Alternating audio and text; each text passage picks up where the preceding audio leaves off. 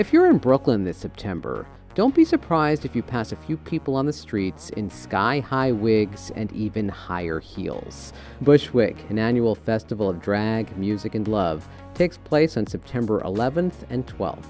The event draws hundreds of drag performers of all styles and sizes. This is the festival's 10th edition. But if you can't make it, don't worry. The vibrant and ever changing New York City drag scene always has something new and exciting going on, no matter what time of year.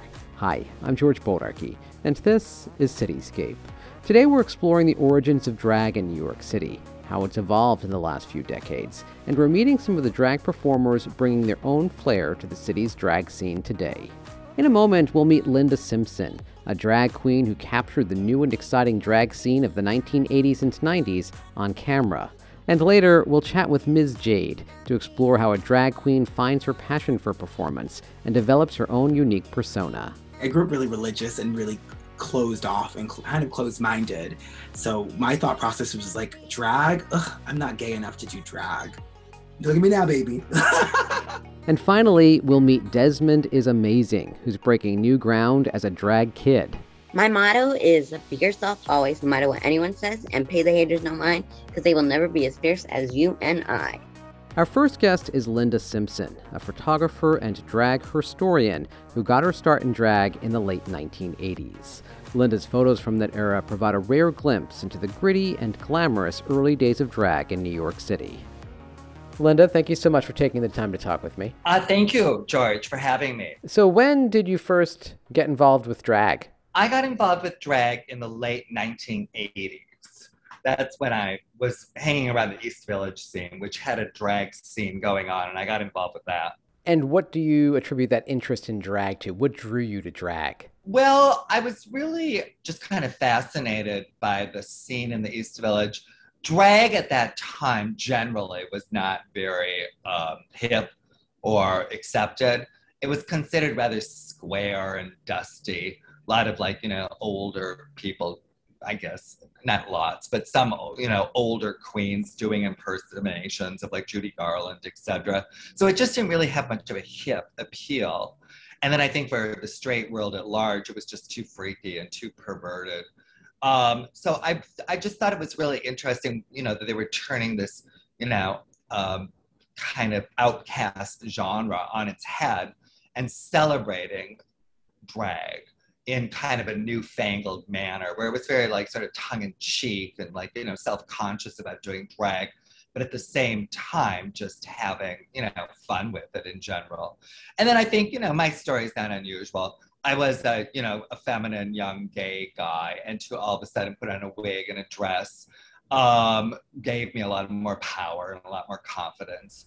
And so I enjoyed that also. How did you develop your own drag persona? Well, I really didn't. I mean, it's it's it's not like an acting job. It was just sort of an extension of my male self. So, um, well, drag, of course, gave me more confidence and you know a different perspective on the world. It wasn't like you know like a Dr. Jekyll, Mr. Hyde kind of change into Linda. It was just sort of a, like I said, a natural extension. As far as my drag name went, um, another drag queen named Taboo suggested Linda um, instead of maybe like a crazy name like a lot of other people had. And then my real last name is Simpson. How do you remember your first year as a drag queen in New York City? Oh, it was very fun, very exhilarating. I mean, a lot of learn. You know, it wasn't like bang overnight. I started doing drag like all the time. It was more kind of a gradual process, but a lot of fun, a lot of learning. You know, of course, the technical aspects of drag makeup and wearing wigs and you know getting used to heels, etc., is all part of it. But just it was fun just to all of a sudden be part of a scene and um, be uh, you know kind of have like a community that you were suddenly involved with and um, I was, you know, very involved with the nightlife then. So it was a lot of running around and, you know, just having fun, really. Who were among your friends, your drag queen friends at that time, helping you navigate this drag world, would you say? The big scene at that time, at least in my world, was the Pyramid Club, which was on Avenue A. And that was kind of, had been through the 80s, like the headquarters of the the East Village drag scene, the kooky East Village drag scene.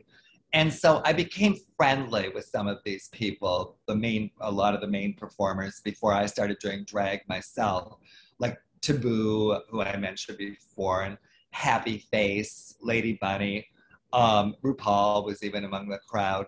So I just um, became um, friendly with these people. And then as far as kind of like, you know, negotiating my own drag, it was just other people that were on the scene. You know, I had a friend who was um, experimenting with drag at the same time. So it was more, some some drag queens talk about like having a drag mother. I don't think I really had that, but I had more like kind of drag sisters or drag friends that kind of helped me, you know, along the way.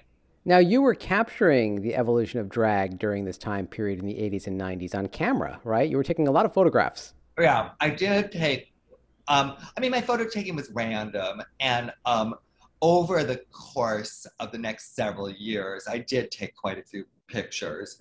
And I was just, you know, they were all for fun. I was just carrying around little cheap cameras and took pictures of when I was going out mostly. Um, but, but you know, other stuff too. But most of it was kind of drag-ish. And that was kind of unusual at the time because people didn't really carry around cameras. And, and like I said, it was very random. I certainly didn't get everything I did. And I wish, you know, in retrospect, I had taken more photos actually. How did you get the idea to start using your photos to start teaching drag history? Well, about, I think it was about seven or eight years ago, I just after, you know, kind of underestimating my photos, which I just kept in shoeboxes in a closet, I, I began to think, hey, you know, I think I've kind of got something here, an interesting time capsule of that era. So I started putting them together in a slideshow. And then the slideshow sort of evolved over the years. I call it the drag explosion. And it's about 40 minutes long, narrated by me. I've done, and so I've done presentations um, at galleries and theater spaces, etc., um, colleges. And um, it, it, just tells kind of the history of drag from the late 80s to the mid 90s, which I see as being like a real peak time in drag history, and definitely um, as having a kind of a beginning and an end. What do you mean by that when you say an end? Because I'm aware of drag these days. Well, yes, of course. What I mean is that that red hot moment of several years um, kind of disappeared. And it was a different era, you know. Um, the, the reason that drag had become popular at that point is because it was sort of discovered um, from the New York nightlife um, by the media and pop culture that started like you know incorporating drag into their coverage and into their entertainment and um, uh, this was way before the internet became popular. And so once um, drag had run its course for several years, um, the powers that be, the gatekeepers, sort of decided that drag was a trend. And so drag, like other, you know, genres of that time, like boy bands or, you know, new new age spirituality, were just kind of declared trends and kind of tossed aside and that sort of that did dovetail with Mayor Giuliani's um, crackdown on the nightlife, which you know really um, shrunk the drag world also. So it really was this very glorious you know queendom that lasted several years, but then what came to an end, and really drag sort of went on a hiatus in popularity until like the early 2000s when RuPaul started her um, television show, RuPaul's Drag Race. I mean, this is my theory, of course, but I think many people would agree that this my my story generally is correct about the drag history of that era. How would you describe the state of the drag scene today? Well, it's you know, I mean, thriving.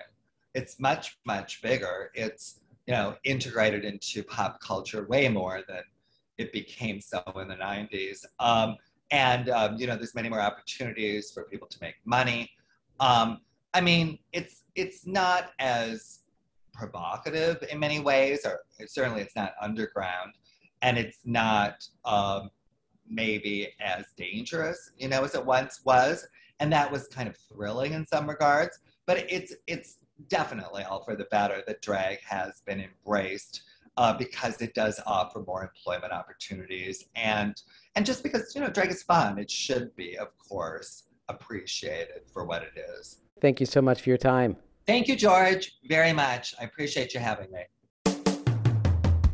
You can see some of Linda Simpson's photos for yourself at thedragexplosion.com. The only thing bigger than our next guest's personality is her love of drag. Ms. Jade is a Brooklyn based queen who knows all about what it takes to craft a drag persona and break into the modern drag landscape. Ms. Jade, thank you so much for taking the time to talk with me. Of course, thank you so much for having me. So, how did you find drag in your life?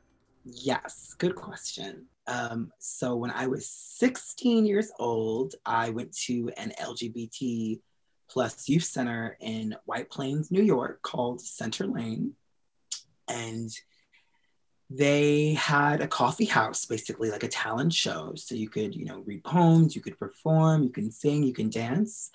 And the youth director there basically picked me and three other um, little queer boys and said to us, I'm putting you all in drag. You're going to perform Lady Marmalade at the coffee house. And I, before that, I was like, I would never do drag. I'm not, that's too much for me. I can't. Like, you know, being, I, I grew up really religious and really closed off and kind of closed minded. So my thought process was like, drag, Ugh, I'm not gay enough to do drag. Look at me now, baby. You So- look fabulous in your drag right now. Absolutely Thank you. fabulous. Thank you. So um, we did Lady Marmalade and it was fun. It was lovely. I had a great time. And then I went to a very um, queer, artsy, um, liberal college called SUNY Purchase College. And we have such a huge LGBT plus community, as well as one of the biggest events we have on our campus is um, an event called Fall Ball, which is a drag competition. And I went my first year there and just walked with my jaw on the floor. And I made friends with a lot of upperclassmen that year. And they said that I have to do drag. They're like, you have to do drag. Do you have a drag name? And I did. I was given the name Jade. And um, they were like, you have to drag. You have to be a redhead. You have to compete in fall ball next year. And I did. And I won. And since then, I've just been asked to do a lot more events on campus and off campus. And it kind of like snowballed into this um, this bigger, larger than life persona and uh, something that I can't stop, won't stop doing. So here we are. So, where did Jade come from and how did it evolve to Ms. Jade? So the youth counselor at Center Lane picked names for all of us. And for me, he said, Your name is Jade because you are shady. And he started to flicker the lights on and off. And I, again, I'm 16 years old. I don't know what shade means. I don't, I'm like, what?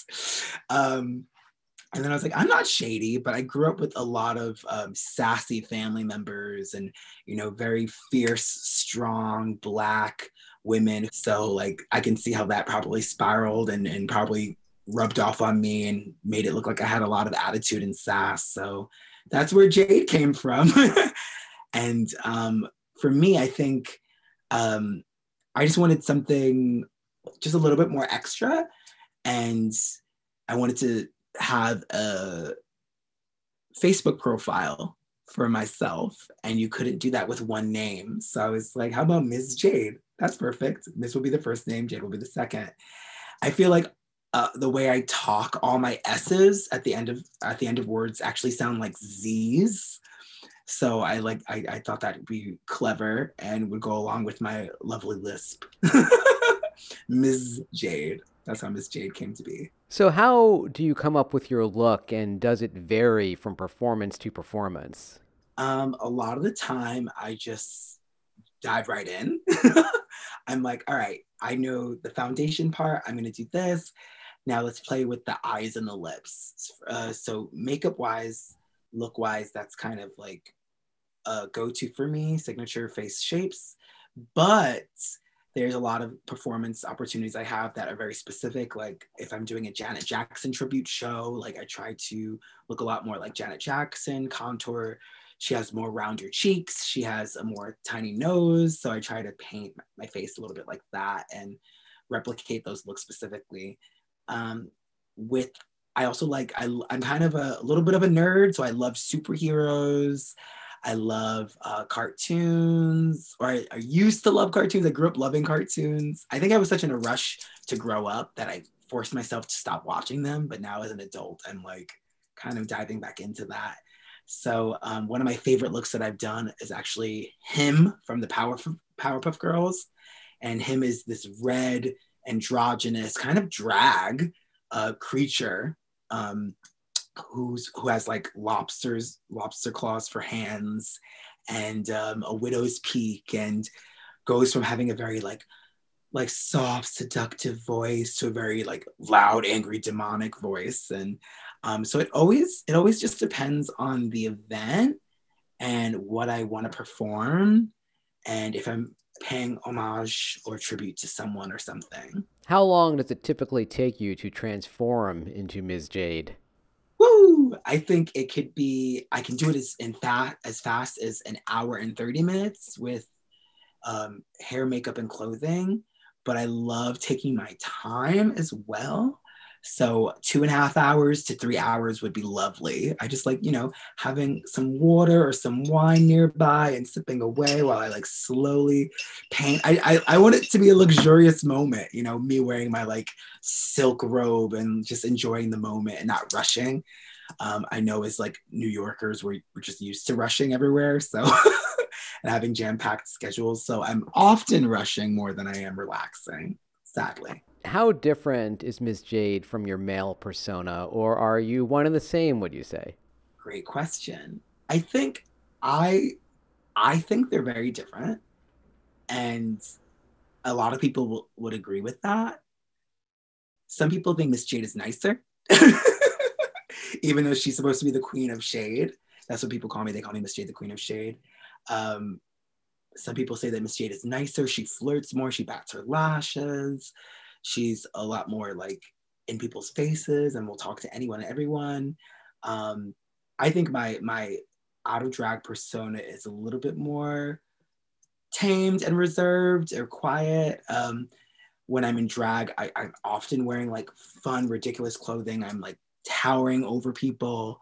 When I'm not in drag, I'm usually wearing activewear and sneakers or boots. You know, like I I, I, I like looking cute, but I also like comfort. And in drag, I'm not thinking about comfort. I'm thinking about how gorgeous I can look.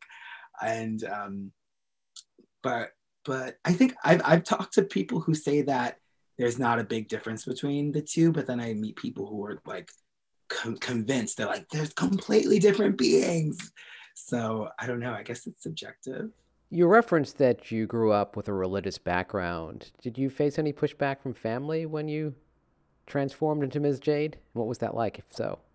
Yes. Um, and it's interesting because part of it is religion, part of it is how in the black and brown communities how we how we um, talk about like queerness and um, so i know for when my mom found out I did drag, she almost brought it up as if I was like keeping a secret from her, like a very troubling secret. And um, by that time, I had already performed in college. I had already done special events. I've already was going down into the city to perform, perform in Brooklyn and Manhattan.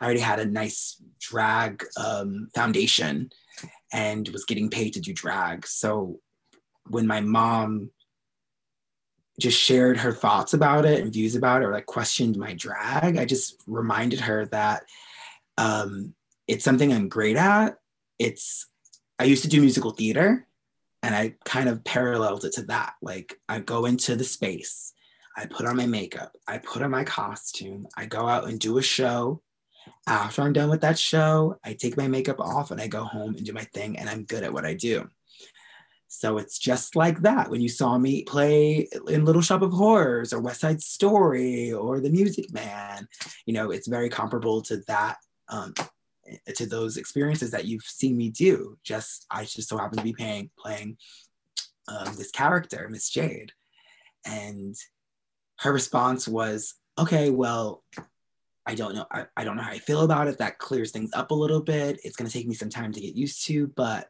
I can't wait to eventually come see you in a show, which was awesome. And um, there was there's still a lot more complexity to that. There's definitely some fallback, and and um, my mom definitely was freaking out once she started seeing things. Um, I was staying with her during a winter break in college and she saw like pantyhose and heels and she like freaked out. It's one thing, I guess, if you're seeing photos, and it's another thing if it's like in your space. And she had a little um a little meltdown and she was screaming some very nasty things to me, um, uh, homophobic and transphobic things at me. And by that time, I was old enough to decide, like, I don't know if I need this person in my life right now. So we had um, some time apart and reconnected and and had some words. And now my mom is a huge supporter of me and um, has is always asking me for photos of my looks because she wants to share them at her job. My mom watches RuPaul's Drag Race and wants to fight about who's who, like who. um, and part of part of that was me being being stubborn and and and not really stubborn, but protecting my peace. Like I needed to protect my peace and separate myself from those negative um, opinions, and uh, and really cultivating a safe space for myself. And her seeing that, I think, is something that you know she kind of understood. You know, the space that she was cultivating was not safe. It, I did not feel supported and I think she realized what Devon wants to do. That's my name out of drag. Oops, slipped.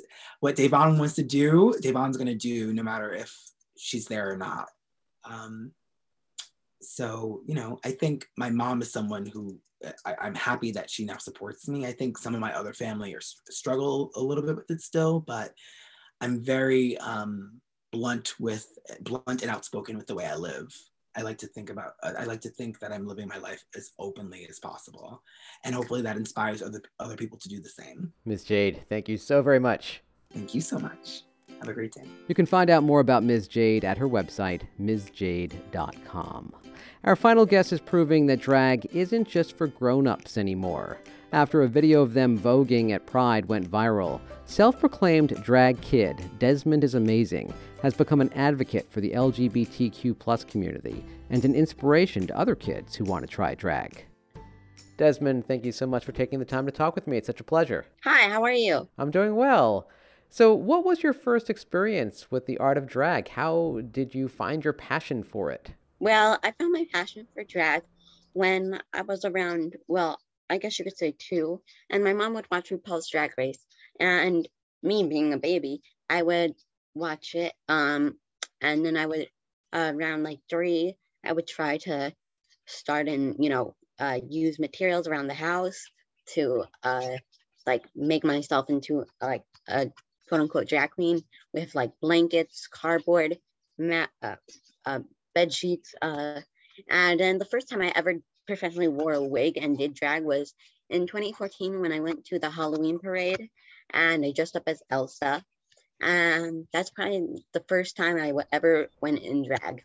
And what did your parents think about that when you started to dress in drag and want to dress in drag? My parents were okay with it because um, my mom had a gay uncle and uh, my dad's just accepting. So I'm very lucky to have accepting parents. Now, you don't refer to yourself as a drag queen, you refer to yourself as a drag kid. That's a very conscious decision, right? yeah, because I feel like drag queens too, like adult, you know, when you think of drag queen, you think of, you know, like uh queens, you know, and it's just like I feel like there should be a, a term for kids. So because some people think drag queens are like very sexual. So I wanted I wanted to call myself a drag kid so no one would get confused. So how would you describe your style as a drag kid? Well, I'm not into drag as much as I used to be, but I I like wearing uh, like basically right now I like wearing a dress and makeup um without a wig.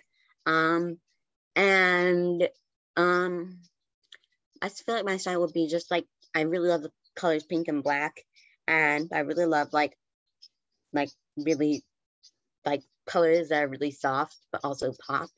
Uh, and my favorite color is pink, so I always have pink clothing on. Um, and yeah, I feel like that's my style nowadays. How did you go about sticking with your name? Desmond is amazing. Now, of course, Desmond is amazing, but why did you go with that with a name? Well, in 2015, I went viral for voguing in the NYC Pride Parade, and um, I was getting a lot of hate. And one of my mom's friend friends made a Facebook page called Desmond is Amazing to just give me support and and like show me that um, you know to ignore the hate. And I really love the name, and I just started using it, and it pretty much stuck.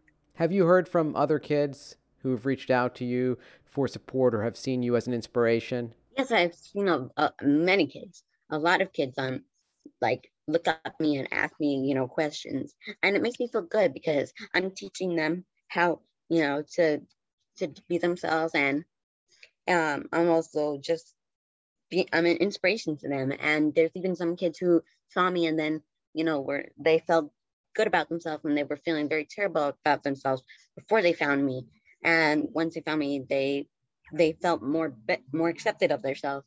Um, so it's just very amazing that there's so many kids and so many people that I've helped around the world, and it's a blessing, honestly. How do you get past the haters? How do you get past those who are critical of drag and what you do? Well, my mom and my dad uh, don't let me see the hate. Um, and whenever I do, I just ignore it because I've gotten used to it so much that it just doesn't really bother me at this point, and it's just normal. And uh, I ignore it, and I just continue being myself uh, because I'm not gonna the, the haters get to me. What's the coolest thing you've accomplished since you began performing? Um, hmm, probably my book, Be Amazing: A History of Pride. Basically, it's a kids version of the history of pride and my journey to finding myself because there were a lot of books about a boy in a dress. Uh, I couldn't find any kids' books about the LGBTQ history, and they don't teach that in schools. So I felt like it was important to write a book about the LGBTQ history and that is probably my my best accomplishment. Have you been able to meet any of your drag idols? Yes, I I actually was able to cut a ribbon with RuPaul at DragCon NYC in 2017, and it was just so amazing because RuPaul's my idol, and I mean, like, wow, it was just so fun. I was like, I was in a day, so I can't really remember remember much of it because I was like, am I like really standing up here was the person who inspired me to do drag. Like, wow. And you didn't have to lip sync for your life, right? No, no, no, thank God. How has your work as a drag kid changed since the pandemic began? Well, I've become more interested in, you know, going out of the box, not like, uh, not like wearing wigs. Um, I've also, you know, just explored my style and um, I've also had a lot of time to think about, you know, things I want to do and ideas I have in the future. So I feel like I've definitely changed thanks to the pandemic. And hopefully, uh, this new Delta variant doesn't put us in another pandemic. What are among the things that you want to do? What do you aspire to do? What are you thinking about now? Well, I'm thinking about, well, I've had this idea for years, but now we're finally accomplishing it because last year we had financial issues like a lot of people did in COVID. So um, uh, it's called the House of Amazing, and it's going to be a drag house uh, for kids. And it's just going to be an, a safe space for LGBTQ kids. And it's going to be very secure, and it's going to make sure that like uh, there's no weirdos on there. And it's just going to be a place to for LGBTQ to hang out, do a lot of stuff. And I really hope to get it done uh, soon. Do you have your own motto, Desmond? What's your motto? My motto is be yourself always, no matter what anyone says, and pay the haters no mind, because they will never be as fierce as you and I. Great. Desmond, thank you so much for your time. No problem. You can learn more about Desmond's work at desmondisamazing.com. And that's it for this week's Cityscape. My thanks to producer Abby Delk. Our music is courtesy of bensound.com. I'm George Bodarky. Thanks so much for listening.